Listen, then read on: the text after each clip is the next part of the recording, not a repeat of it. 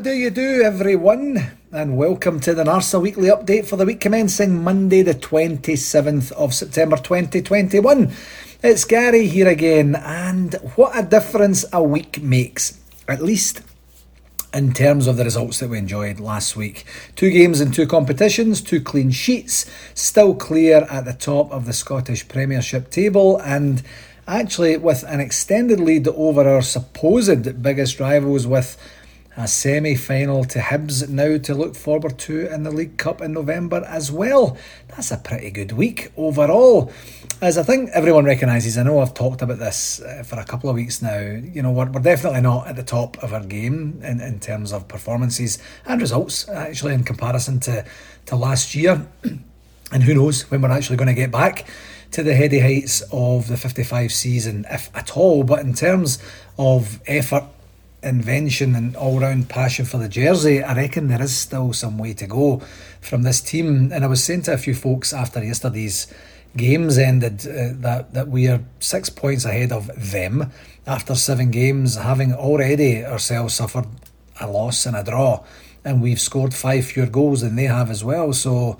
You know, see what I mean about the additional gears and spark. As soon as that hits, we're, we're going to be out of sight. But uh, what I don't want to make this about is us and them. It's not about that. That would be disrespectful to Hibs in second place, Hearts in third place, Motherwell in fourth place, and Dundee United in fifth place in the table.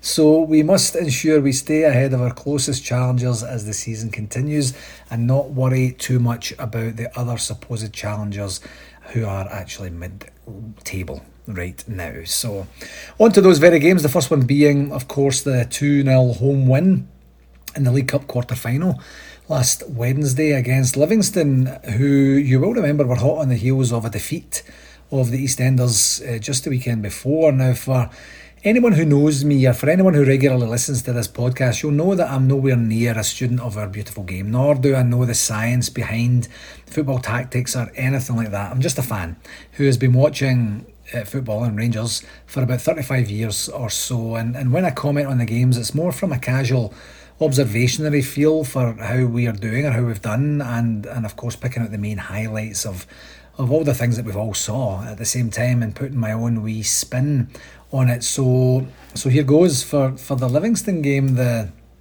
first half was just flat and completely bereft of any real spark or sparkle at all for us as a, an entire unit. Anything we tried just didn't work, and there was very little going on that gave the fans anything to get excited about. Lots to get vocal about in terms of us getting frustrated and, and probably a wee bit stressed, but just another lacklustre half that's a bit of a head scratcher, and, and we know that the team do this, and, and I still can't quite picture or, or figure out why. Then we substitute take off Wright and bring on Hagi for the second half, and and it's an immediate change for the positive. Um, is, is what we get from that substitution. We basically take the game by the scruff of the neck from kick off of the second half, and and Hagi plays a final perfect pra- pass across the box for Roofe to build in the first goal and, and give us the lead within I think it was two to three minutes of the restart. And now Ibrox has a lift, and all us fans overseas have a lift as well, of course. And I thought overall the second half was just excellent and and thanks to some um, inspired goalkeeping from the Livy keeper, Alfie got the chance to smash home the second and, and wrap up the tie in the 63rd minute. At the time, I have to admit, I was wondering why Alfie didn't square it to a now in form John Lundstram for the tap in, but uh, Alfie can absolutely rifle the ball and did just that and put it past the goalie. So when you look at the overall stats of the game, Jon McLaughlin in our goal didn't have a single save to make, and we dominated possession and chances.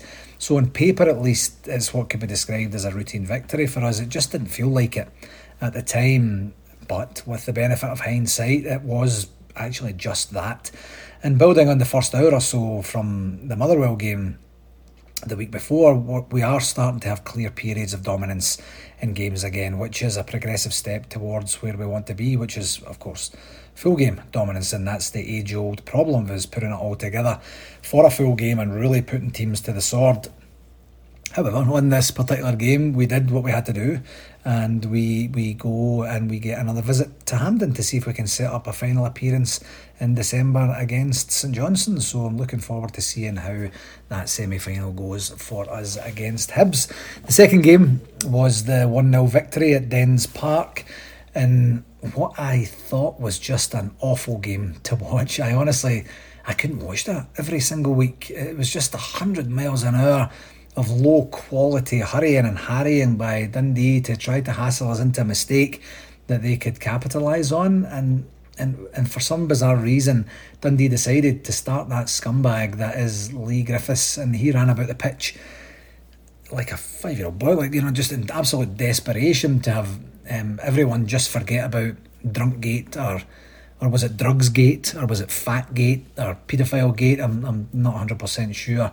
Oh no! On this occasion, it was Flaregate that he was trying to get people to forget about. Yeah, my my apologies. It's really hard to keep track with that clown, but we, for whatever reason, we decided to do our best to gift him a goal by some absolute shocking shutdowns and defending at times, and then he shuffles himself off after about half an hour or so, and good riddance to one of the most disgusting representatives of Scottish football that I can remember. Um, and after that, we scored a, a, brilliant goal, which turned out to be not after that, sorry, during that, we scored a brilliant goal, which turned out to be the winner. And, and in about 16 minutes after a superb move, which culminated in a great through ball from Alfie to Joe, able to smash it home. A really, really well worked goal, and, and one that both the manager and John Lundstram didn't seem so surprised about afterwards during their interviews, effectively saying that's the sort of stuff we do every day in training. That's what we that's what we train for, which is obviously great to hear that it's coming to fruition on the field at the same time. So that's the good stuff. The not so good stuff is the fact that our defence had another 2018 to 2019 season day with the mistakes and, and a real lackadaisical effort. It appears to be a real lackadaisical effort and some utterly ridiculous decision making, all culminating in, in some really heart pounding WTF moments throughout the game. I defended Tav and his contribution to the club and the team on last week's pod, but this week I have no hesitation saying that he was just awful. So was Goldson. Actually, most of the defence uh, were really a route one ball comes comes right along, you know, down the down the, I guess kind of the, the left hand, the Dundee left hand side. Goldson doesn't make anything resembling a decision, and their player gets in front of him, nudges it past McLaughlin, and then when it seems easier to just step over and tap it in, he decides to get greedy and he wants the penalty, he wants the red card, and he wants the goal. And ultimately, he ends up getting neither of those things because the rules are it wasn't a penalty. And and by the way, I'm not even convinced that there was any contact at all for the penalty. I haven't seen one angle yet that's proved that there was contact. Anyway, once a Ranger, always a Ranger, and Jason Cummings steps up to take the penalty, bashes it right down the middle, and it was saved by McLaughlin's legs, who then got up and, and I thought initially he'd punched the ball into the net, but he basically just punched the ball in the air to himself. And, and something that was obviously practiced as well as the as the goal move as well. well let's just say that anyway. something like that. But hell mend the Dundee attacker, for trying to play the system and get all these benefits from the move when he could have just he could have just taken it. I thought overall Calvin Bassey uh, did what he does and just goes full bore for the whole game, and Aribo and a handful of others drifted in and out of the game and. Um, but a very, very impressive uh, John Lundstram continued to stamp himself on our team by being superb, I thought, for the whole game. Admittedly, I just didn't get him in the in the beginning of his tenure with us. Even taking into account his match, his lack of match fitness, his newness to the Scottish game, his settling in period, and the like, all the things that these guys have to put up with. I just thought he was awful. I didn't I didn't see what benefit he was going to provide to the team, and I'm glad to get proved wrong game by game uh, by the fella. And and the words of Steven Gerrard last week or the week before, I can't remember exactly when he said it, but a version of trust me on this guy was more than enough for me to take a step towards a positive with him, which coincided with a real upturn in his form. So, and then get this one. I listened to his poach, his, his poach, his post match interview on Saturday and was absolutely rocked to my core to learn that he's a scouser, like a like a real scouser. I had assumed that he was some sort of Nordic nationality, primarily just because of his last name. and, and I shared this thought on the Narsa Communications WhatsApp group afterwards, and apparently I'm the only Rangers fan in the world that didn't know that he was a Scouser. So it shows you how much attention I play to our new signings and the football world in general. Wow, Gary. Uh, I don't know that it makes any material, material difference to me personally, now knowing that he's from closer to the home than I originally thought, but it's a definite lesson learned for me to pay a wee bit more attention to our new signings and their background going forward. This week for our games, we are back in Europa League action on Thursday, away to Sparta Prague with a 12:45 p.m. Eastern Standard Time kickoff. That's a 5:45 p.m. UK time kickoff, and this is a absolute mustn't lose game for us as as we look to recover from our 2 0 home defeat in the group opener against Lyon. Interestingly, there will be no fans allowed in the stadium due to my understanding is that a ban being handed down by UEFA for, and this will shock you to your core, racist chanting at a previous game. It must be a Prague thing, I guess. But the loophole that they've managed to navigate has has been that kids are allowed in, and I believe the kids have to be accompanied by an adult. So the game has to be behind closed doors, apart from the people who are allowed in. So work that one out. I know I can't. But anyway, as I said, it's a must not lose game for us, and a victory would be even better. So we'll see how it goes. We'll see if the team can start to step it up and, and really take this European adventure by the scruff of the neck and give us something to really shout about and look forward to. Our second game is a top of the table clash at home to Hibs on Sunday, as we will look to put more distance between us and the rest of the pack as our quest for 56 marches on. That one is a 10am Eastern Standard Time kickoff, that's a 3pm regular UK time kickoff. So, and, and not to look too, too far ahead, but we play at home to Hearts the weekend following the international break. So after these break, uh, after these games this weekend coming, there's an international break again, and we play at home to Hearts in the weekend following the international break. So that's us playing the second and third in the league in successive domestic weekends and both at home. And those are the games that we better be up for, uh, you know, to make sure that we're in good shape on the other side of them and create, as I say, a wee bit more distance as well. So, some big games coming up for the team over the next wee while, both domestically and in Europe, and really looking forward to both of them. On to RTV for this week, we seem to have an error free week this past week in terms of RTV performance, which is a good thing. I didn't receive any um, feedback uh, either collectively on the, the various forums that we have for people to post on or directly from any club saying that they had experienced any challenges. So, so that's a good thing. Uh, for the RTV survey, we, we put a bit of a guilt note out to the NARSA Communications WhatsApp list that I mentioned earlier, which resulted in one more survey being complete. We still have nine to go. And actually, while I'm on here, I'm going to double check in case there's been one more since then. No, just the one more.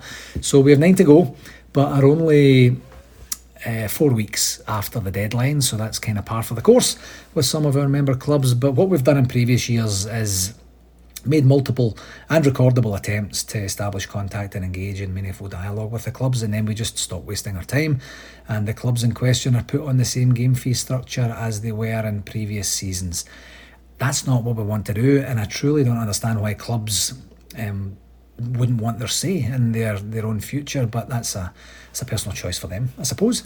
And once we are in good shape with the picture for the season, as I've mentioned before, we can then enter into negotiation discussions with RTV. And I am really looking forward to getting this one behind us and just getting on with the remainder of the work that we need to do for the rest of this season. This one has dragged on a wee bit longer than we would have hoped. For shout outs for this week, I wanted to wish a very happy birthday to the Bayou City Loyals Beth Reed, who assures me that that she listens to these podcasts, but I'm not 100% sure. So I don't even know that I'm going to put this in the blurb for this week's pod and see if she gets the message. But happy birthday to you, Beth, and to our own very own convention DJ for NARSA 2022, DJ Joe Cully. Happy birthday to you as well, Joe, and I hope you have a wonderful day. And the remainder of the shoutouts is the events planned for the member clubs that I've been talking about this last wee while. Firstly, Toronto number one have their two for the show show on November the 6th at 7 pm. Tickets $15 per person. If you need any information about that, please reach out to Norma Maxwell or go to the Toronto number one uh, Facebook page and you'll get the information you need. And secondly, Bramalea have their Queen Do organised for Saturday, the 16th of October, and the cost is $25 for tickets for those as well. And I believe that Bramalea are still doing the 50 50 draw. I haven't heard that it's closed. So if you want any, if you want in on the action, the winner gets $700 and the second and third prizes are 150 you can email your funds over to Bramalea Rangers 55 at gmail.com and the tickets are twenty dollars each. And of course, you can get tickets at the at the club venue as well. For our convention update for this week, one main thing I neglected to mention last week was that as of this coming November, the United States of America are relaxing their previous vice like grip on travel restrictions for folks travelling from the UK and mainland Europe, meaning that all of our guests from UK and from the UK and Europe will be able to get over to enjoy it with us in Las Vegas with semi minimum fuss, with the usual requirements of proof of, proof of vaccination and the like required, which I imagine a lot of people are getting used to by now. This is brilliant news because I have to admit that when I was in Vegas a few weeks back, I did have one of those, just one of these wee, I call them oh no moments, where I thought to myself, man, oh man, it's going to be March before we know it. And if things haven't materially normalised to what the new normal is going to be between now and then, it's going to be a whole new world of challenges when people start to realise that they maybe can't actually get there. And and then all the, the hassle and organisation and admin that would go with that. But thankfully, that has been removed as of a wee while from now, and we'll get to enjoy our planning for this event properly now with that big major barrier removed. So great news, and I should have mentioned that last week because it was made official before the pod. I just forgot. Secondly, I've had a couple of people reach out to me about them having purchased tickets for NARSA 2022 and now no longer are able to attend for one reason or another and ultimately requesting a refund on the ticket.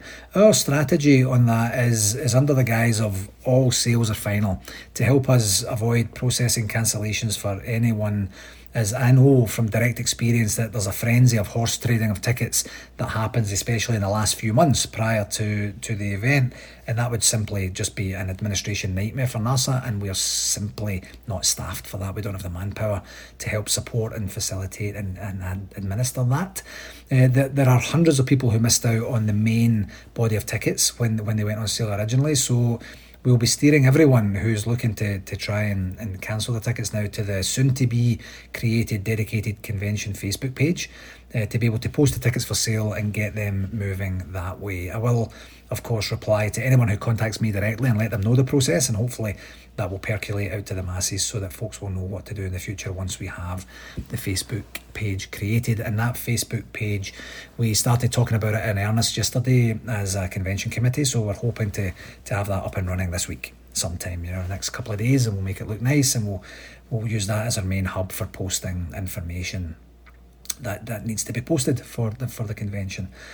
Uh, on the travel front, we did discuss last week as an executive after the meeting with Rosie from the Holiday Flight, Flight Centre, and I think we're good to finally get going on something formal with the, the Holiday and Flight Centre. I'm hopeful we'll have concrete information on the what's and hows in, in a day or so from now, and, and there will be other benefits that we've managed to obtain through this this partnership for NARSA members and friends of NARSA as well. So it's exciting to see us get this one over the line, and I can't wait to see how it all grows. We just have to get a wee bit of admin done in in the back end, as they say, and then we'll get going on that. So we, we got there eventually, which is which is great news, and we'll see, as I say, where it goes from here. I was hoping to have a quick chat with the Toronto Midtown folks yesterday just to get a wee bit of an overview from them of the hotel investigations. But uh, we had a bit of a last minute conflict schedule, um, so we'll, we'll get on a call with them and our team over the next wee while to make sure we're making appro- appropriate progress there and you know getting the, the hotels narrowed down to various sites and then you know getting the negotiations done and having them signed up as well. So that's it from a convention perspective for this week. Another regular plug for our frequently asked questions document that that we talk about every other week. That's on our website. Anything you need is there. For other business for this past week, we did indeed hold our first formal NARSA executive meeting last Tuesday with almost everyone from the new team able to attend. And I have to tell you that in my over nine years on the NARSA executive, that was far and away the best call that we've had as a NARSA executive. It was efficient, it was productive. Uh, some of the ideas that were generated between the entire team was just gold dust, to be dead honest.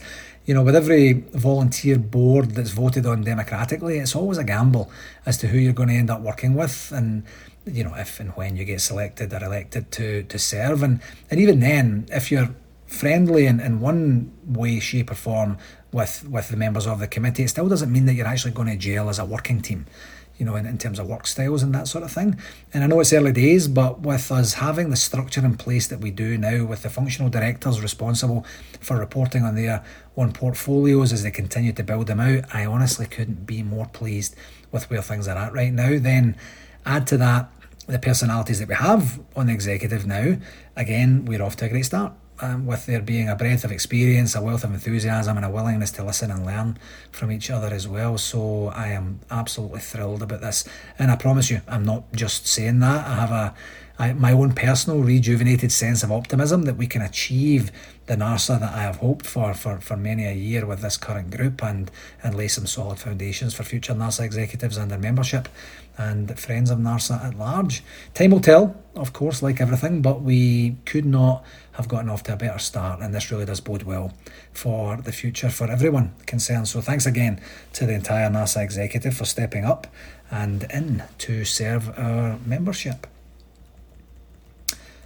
Communications, some things I wanted to mention on the communication front this past week, and once again, it's incredibly quiet uh, overall at, at, the club, which makes this latest section go all the more quickly, which might make some people kind of pleased. But firstly, I wanted to give you an update on what I know right now in terms of overseas Blue Noses accessing Ibrox or other grounds in Scotland if and when they visit back home and are travelling to see Rangers.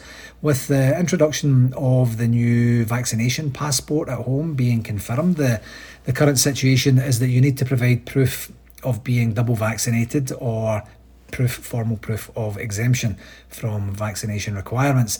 Initially, it was reported that they would only be accepted from Scotland. You know, so you could you could travel in and within Scotland and go to the games in and within Scotland. But today, it was announced that they would accept proof, this proof from anywhere in the UK, which is great news. I inquired about this from an overseas and obviously in particular North American standpoint and was told that our vaccination proof should be okay, but that the club will provide further clarification on that. So, what I do know for absolute certain is that if you're not vaccinated and you can't provide proof of official exemption from vaccination, you will not be getting into the stadium. I know that for a fact. So, more to follow on that when we know more. But if you do have proof of vaccination right now, and I know some folks here my family from, from Calgary here are going back in a few weeks, then that should be enough to get them in. But this is something I'm going to press the club on to give us a wee bit more of a steer on that so that they don't end up getting to the gate and then having someone there not have a clue what it is they're looking at and, and have some sort of trouble and strife there to, to try and navigate with, try and take away all the negativity before it even happens. That's what we'll do. So I'll definitely keep the, the pressure on on this one, and as I say, provide an update as and when we get it.